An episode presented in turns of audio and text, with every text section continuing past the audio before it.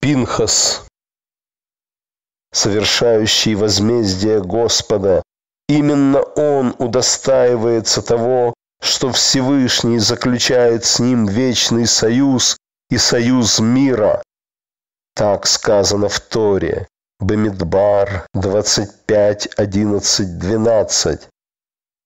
Пинхас, сын Эль-Азара, сына Аарона Коэна, отвратил гнев мой от сынов Израиля, возревновав за меня среди них, и не истребил я сынов Израиля в ревности моей.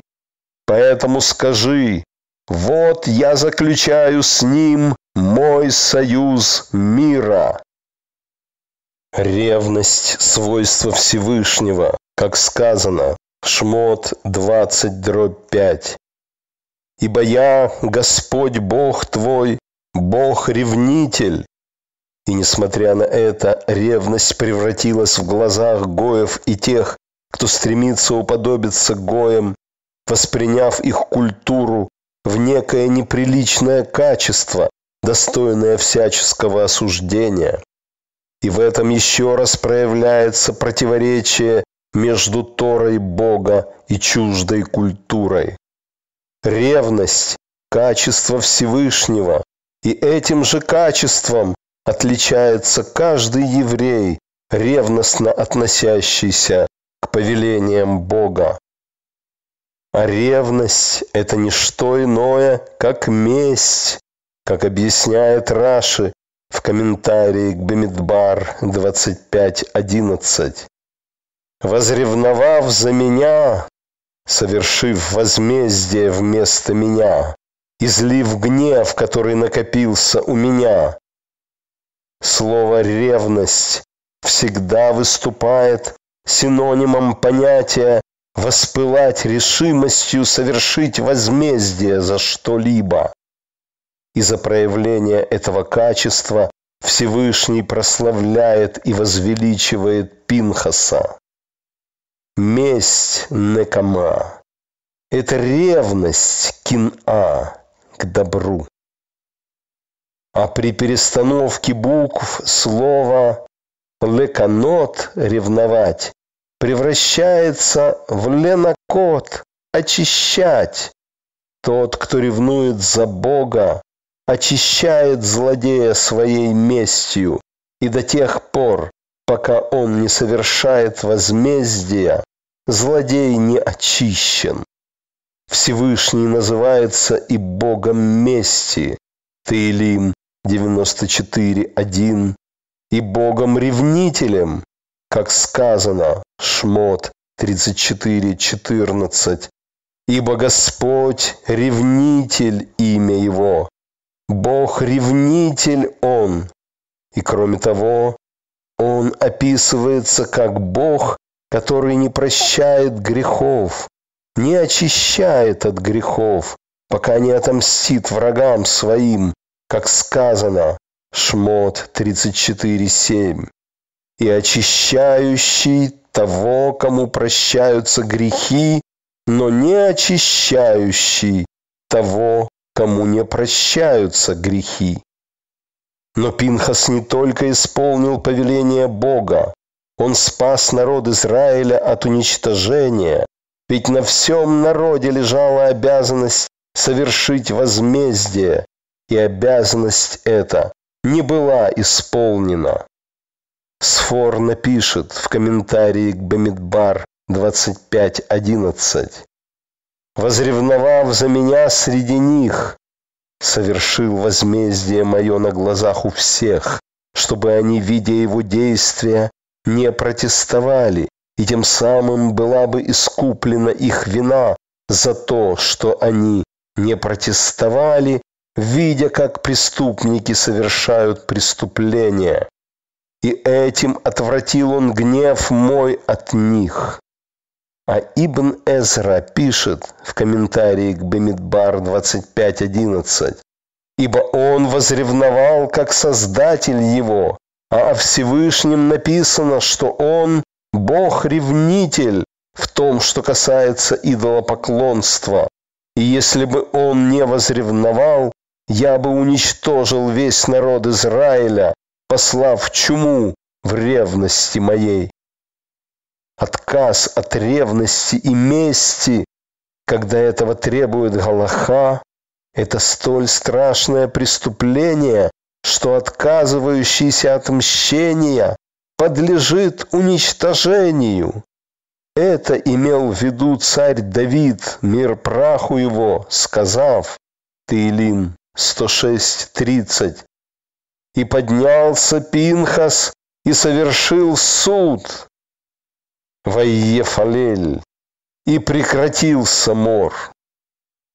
Мститель этот, Пинхас, удостоился не только того, что Всевышний заключил с ним союз мира, но и того, что подарки Коганим, которые сыны Израиля отделяли от туш жертвенных животных, были определены по ассоциации с его действиями. Так сказали мудрецы наши, Хулин 134 бет. Толкователи непонятных мест в Танахе говорили, плечо напоминает о руке Пинхаса, как сказано Бамидбар 25.7, и взял копье в руку свою. Челюсти подобны молитве, как сказано Таилим 106.30, и поднялся Пинхас и совершил молитву в Вайефалель. Желудок в соответствии с прямым смыслом сказанного Бемидбар 25.8 и женщину ту в чрево ее. И поскольку совершить достойное дело удостаивают достойного, то после того, как Пинхас совершил возмездие Бога над Зимри, сыном Салу, и Козби, дочерью Цура, Моше поставил его во главе войска, отправившегося совершить возмездие над Медьяном, как сказано, и послал их Маше по тысяче из колена в ополчение, их и Пинхаса, сына Элазара Коэна, в ополчение. Арамбан пишет в своем комментарии к Бемидбар 25.11 Тора приводит имена в стихах 14-15, а имя убитого израильтянина, а имя убитой медианитянки, для того, чтобы подчеркнуть, что Пинхас достоин был великой этой награды, ведь он убил вождя отчего дома в Израиле и дочь нееврейского царя, не испугавшись их, ибо возревновал за Бога своего. Щедро вознаградив праведника, Всевышний повелел ему покарать злодеев и сказал ему, «Преследуй медьянитян!» Шимшон. Стремление совершить возмездие глубоко укоренено в душах сынов Израиля и их великих вождей. Мы видим это на примере Шимшона. После того, как разгромил он их на голову, нанеся им великое поражение, Шофтим 15.8, пришли презренные люди из жителей Иудеи, чтобы выдать его филистимлянам. Дрожа от страха, они говорят Шимшону, «Ведь ты знаешь, что филистимляне правят нами. Что же это наделал ты нам?» И отвечает им Шимшон, Шафтим 15.11. Как поступили они со мной, так поступил и я с ними. Шимшон называется праведником, как сказал Абая, Сота 9 бет. Знала Длила, что праведник этот не произносит имени Бога понапрасну, и еще сказали мудрецы наши, там же. Шимшон судил народ Израиля, как Отец их Небесный.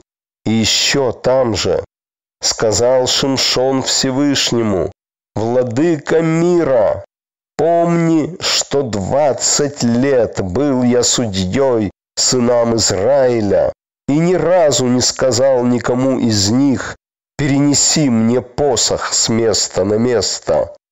А имя его было подобно имени Всевышнего, как сказали мудрецы наши там же. Имя Шимшон подобно имени Всевышнего, как Всевышний защищает весь мир солнцем Шемеш, так Шимшон защищал Израиль в своем поколении. Шимшон был столь велик, что Яаков думал, что он будет Машиахом. Как сказали мудрецы наши, Берешит раба 98.14. Пратец наш Яков видел его, Шимшона, в пророческом видении и думал, что он и есть царь Машиах.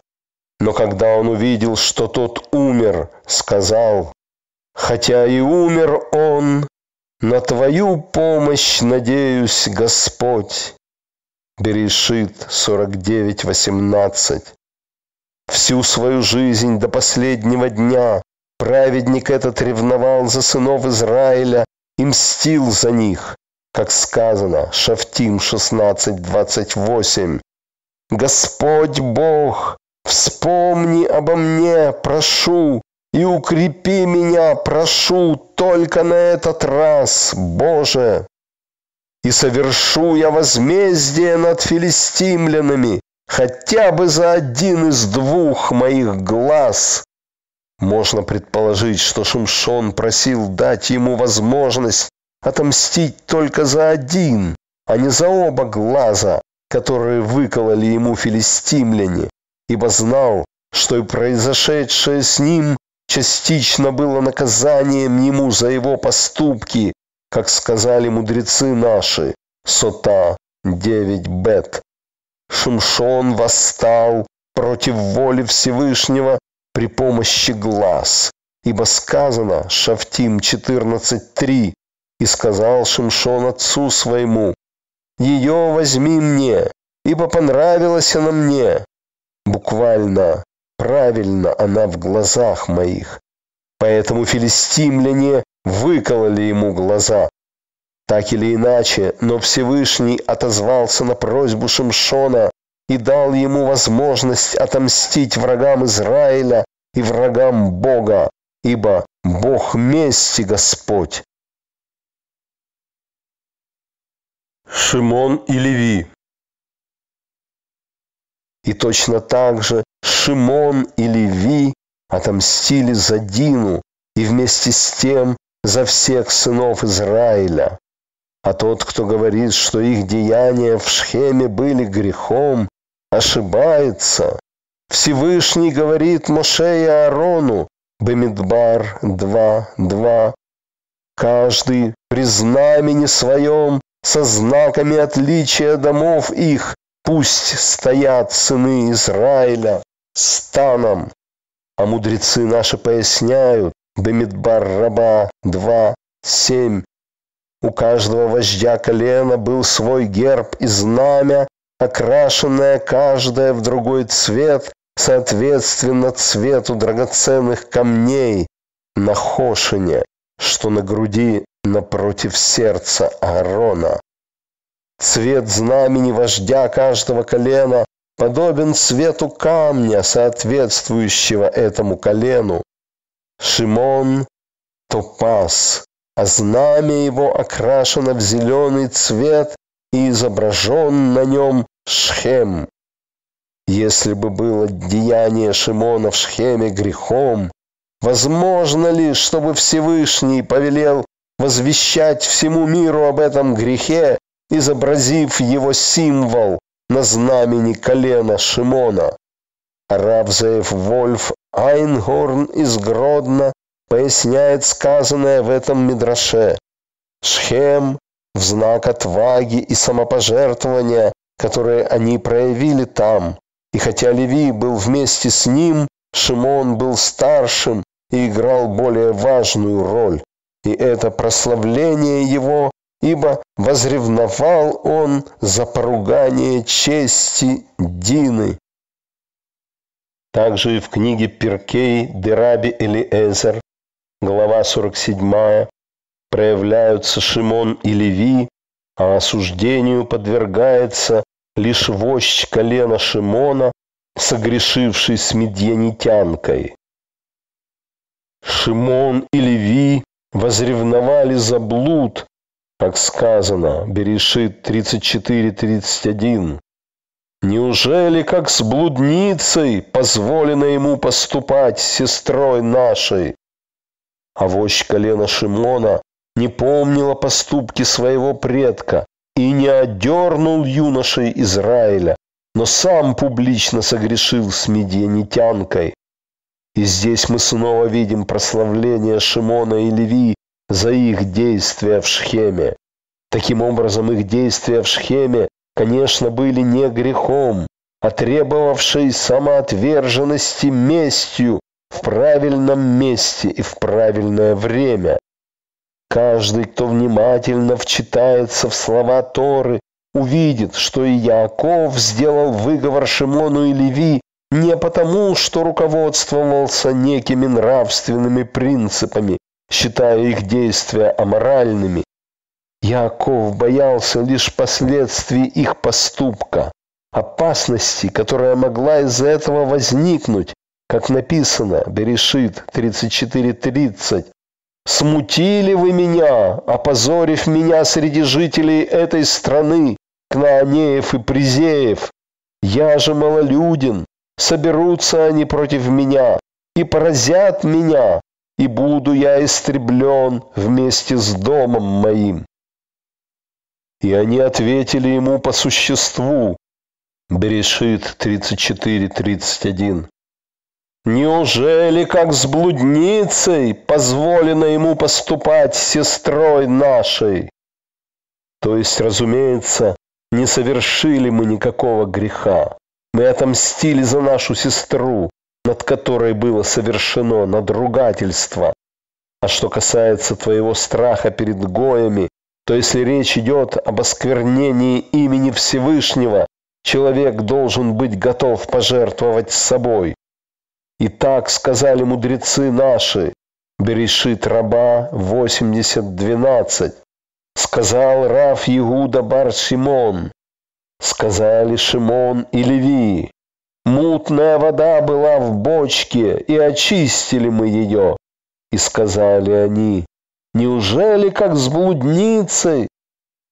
Сказали они, как поступили они с нами, как с людьми, с которыми можно делать все, что угодно. И действительно, после того, как Шимон и Леви дали свой ответ отцу, в Торе нет и намека на ответ Яакова. Тора продолжает. «И сказал Бог Яакову, встань, взойди в Бейт-Эль». Ранние комментаторы Торы тоже оправдывают действия Шимона и Леви в Шхеме. Рамбам пишет, Гильхот Млахим 9.14. Сын Ноха, не еврей, нарушивший одну из этих семи заповедей, должен быть предан смерти через отсечение головы. Поэтому все жители Шхема подлежали казни, ведь Шхем силой захватил Дину, и они видели и знали, но не предали его суду. Рамбан в своем комментарии к Торе Берешит 34.13 оспаривает мнение Рамбама. Но что касается Шхема, то поскольку жители Шхема были злодеями и кровь ценилась у них не больше воды, сыны Якова захотели отомстить им мечом возмездия, и убили они царя и всех жителей города, ибо те были рабами царя и исполняли его волю. Но если так, возникает вопрос, почему же Яков проклинает их, сказав, Берешит 49, 5, 7, Шимон и Леви, братья, орудия грабежа свойственны им. Ибо в гневе своем убили они человека, и по прихоти своей истребили быка.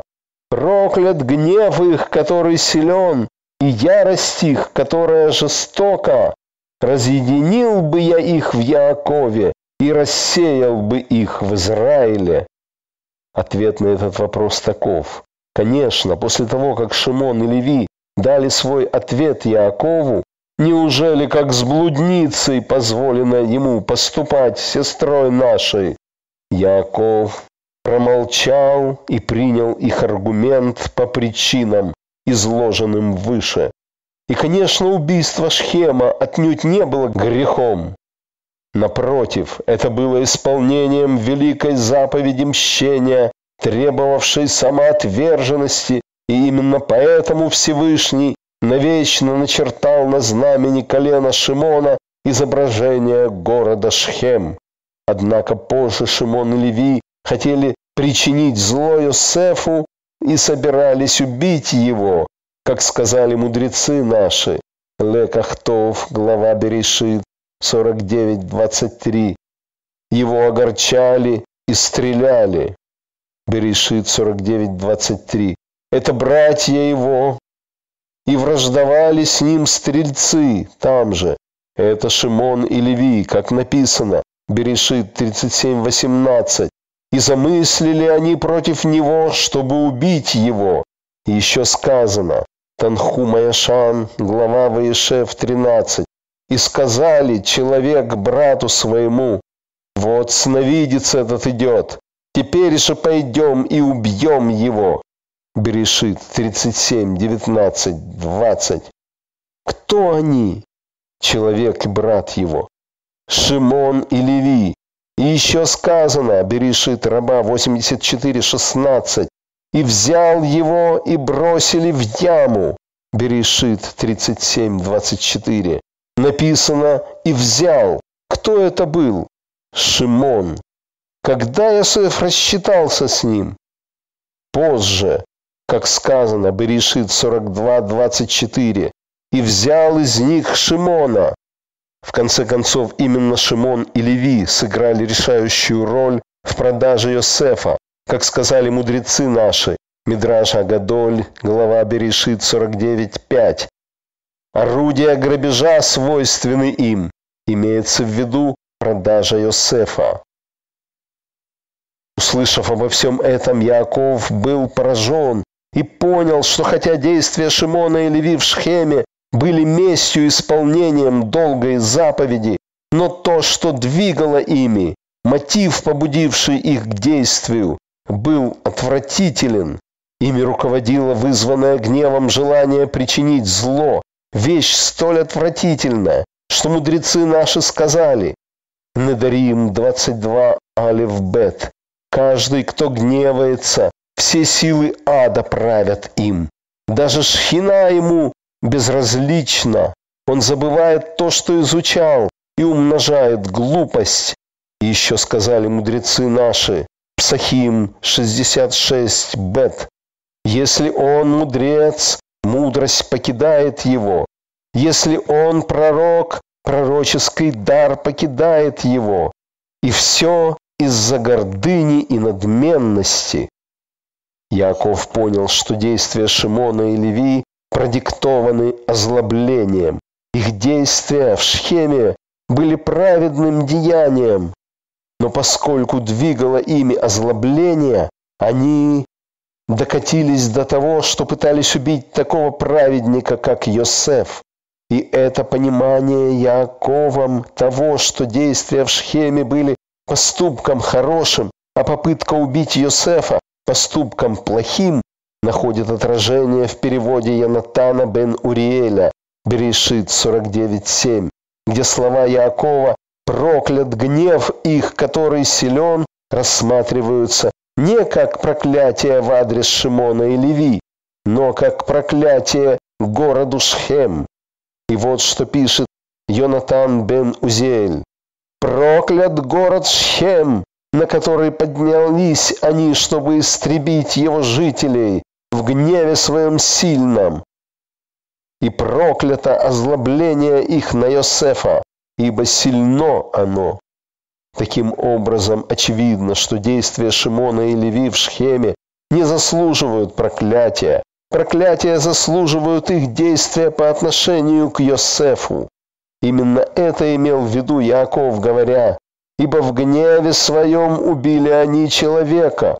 Мудрецы наши объясняют, Берешит Раба 98.5, это Хамор, отец Шхема, а следующие слова Якова «И по прихоти своей истребили быка» относятся к Йосефу, то есть они хотели убить Йосефа, который называется быком. Мудрецы наши говорят, Мидраш Агадоль, глава Берешит 49.6, «И по прихоти своей истребили быка» – это Йосеф, как написано о нем, Дворим 33.17. Первенец, бык его, великолепие его. И тоже сказано в Мидраше Лекахтов, Брешит 49.6. Истребили быка, это Йосеф, как сказано, Берешит 37.19, и сказали человек брату своему, вот сновидец этот идет, это Шимон и Леви, которые называются братьями, и доказательством тому служит тот факт, что в Египте Йосеф велел задержать именно Шимона. И сказано, Берешит 42.27, и раскрыл один мешок свой, это Леви. Он оказался один, поскольку Шимон остался там, в Египте, а ему, Леви, подложили серебро в сумму, чтобы напугать его. Поэтому Яков проклял не Шимона и Леви, не дай Бог подумать такое, а их гнев, их озлобление, которое подтолкнуло их совершить зло. Поэтому и сказано, проклят гнев их, который силен. А мудрецы наши объясняют, брешит раба 99.6. Лишь гнев их он проклял. И еще сказали они, Лекахтов, глава Берешит 49.7. Проклят гнев их, который силен. Иногда гнев их должен возрастать, а иногда спадать, и возмущение их уменьшаться. Иными словами, Ревность и желание совершить возмездие – великое дело, но только в том случае, когда мститель не преследует корыстных целей, а действует во имя исполнения воли небес, как Пинхас, или Ягу и другие. Если же причина ревности и желания отомстить объясняется злым намерением, они достойны осуждения. Сам порыв к ревности и мести – великое дело, но его надо сдерживать и ограничивать, чтобы он всегда был направлен на исполнение воли небес, и надо знать, когда следует вовсе подавлять этот порыв. Поэтому сказал Яаков, «Разъединил бы я их в Яакове и рассеял бы их в Израиле». С одной стороны, Всевышний разлучил Шимона и Леви, отделив их один от другого, а с другой не дал им постоянного надела земли в стране, чтобы они постоянно нуждались в милости окружающих и потому испытывали мучения, ибо это уменьшает гордыню и эгоизм, источник гнева и раздражения. Так сказали мудрецы наши. Брешит раба там же. Каждый, кто обивает чужие пороги, происходит из колена Шимона. Сказал Всевышний, Леви тоже будет обивать чужие пороги. И еще сказали они, Брешит раба 98.5, разъединил бы я их в Яакове, это колено Леви, и рассеял бы их в Израиле, это колено Шимона. Большинство бедняков принадлежали к колену Шимона. Из-за духа ревности, характерного для сынов колена Шимона, Всевышний возложил на них миссию. Из их среды будут выходить переписчики священных текстов и учителя Торы, заработок которых невелик, но которым свойственно полностью отдаваться своему делу, как говорит Торгум Ярушалми, Берешит 49.7, разъединю колено Шимона, чтобы обучали они Торе в синагогах Яакова. А колену Леви он дал священничество, потому что именно их неколебимая привязанность ко Всевышнему помогла им избежать идолопоклонства в Египте и поклонения золотому тельцу, и дала им душевные и физические силы убить своих близких. Сказали мудрецы наши, Бамидбар Раба 15.12. Возьми левитов, Бемидбар 8.6. Это то, о чем сказано, Таилим 11.5. Господь испытывает праведника, а злодея и любящего насилие ненавидит душа его. Колено Леви осветило имя Всевышнего. Когда были сыны Израиля в Египте, оставили они Тору и обрезание. Но все сыны колена Леви были праведниками и соблюдали Тору, как сказано, Дворим 33.9, «Ибо соблюдают они Слово Твое, и союз Твой хранят». Союз – это обрезание. Более того, когда сыны Израиля создали тельца, колено Леви не участвовало в этом, как сказано, Шмот 32.26. «И встал Моше во вратах стана и сказал, «Кто за Господа? Ко мне!» И собрались вокруг него все сыны колена Леви. Сказал им Моше, «Да опояшется каждый из вас мечом своим, и пройдите по стану туда и обратно, от ворот до ворот, и убейте каждый брата своего, и друга своего, и близкого своего». Что сделали они? Опоясались мечами и не делали снисхождения к близким своим. А Муше благословил их так, Дворим 33.9, который сказал об отце своем и о матери своей, не видел я их. Какая самоотверженность! Какая готовность принять на себя иго небес!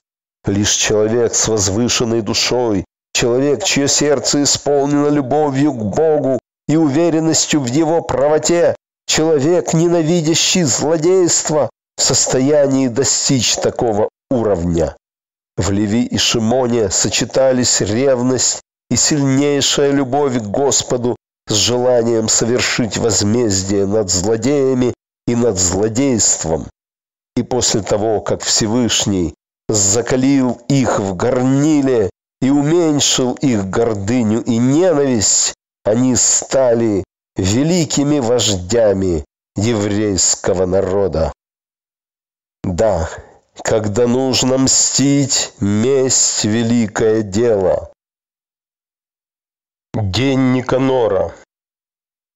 В эпоху второго храма, 13-го Адара, еврейский народ отмечал особый праздник – День Никанора. И так говорит Талмуд, Таанит 18 бет. Кто такой Никанор? Никанор был одним из греческих командиров. Каждый день простирал он руку на Иудею и Иерусалим и говорил, «Когда, наконец, попадут они в мои руки и растопчу я их?»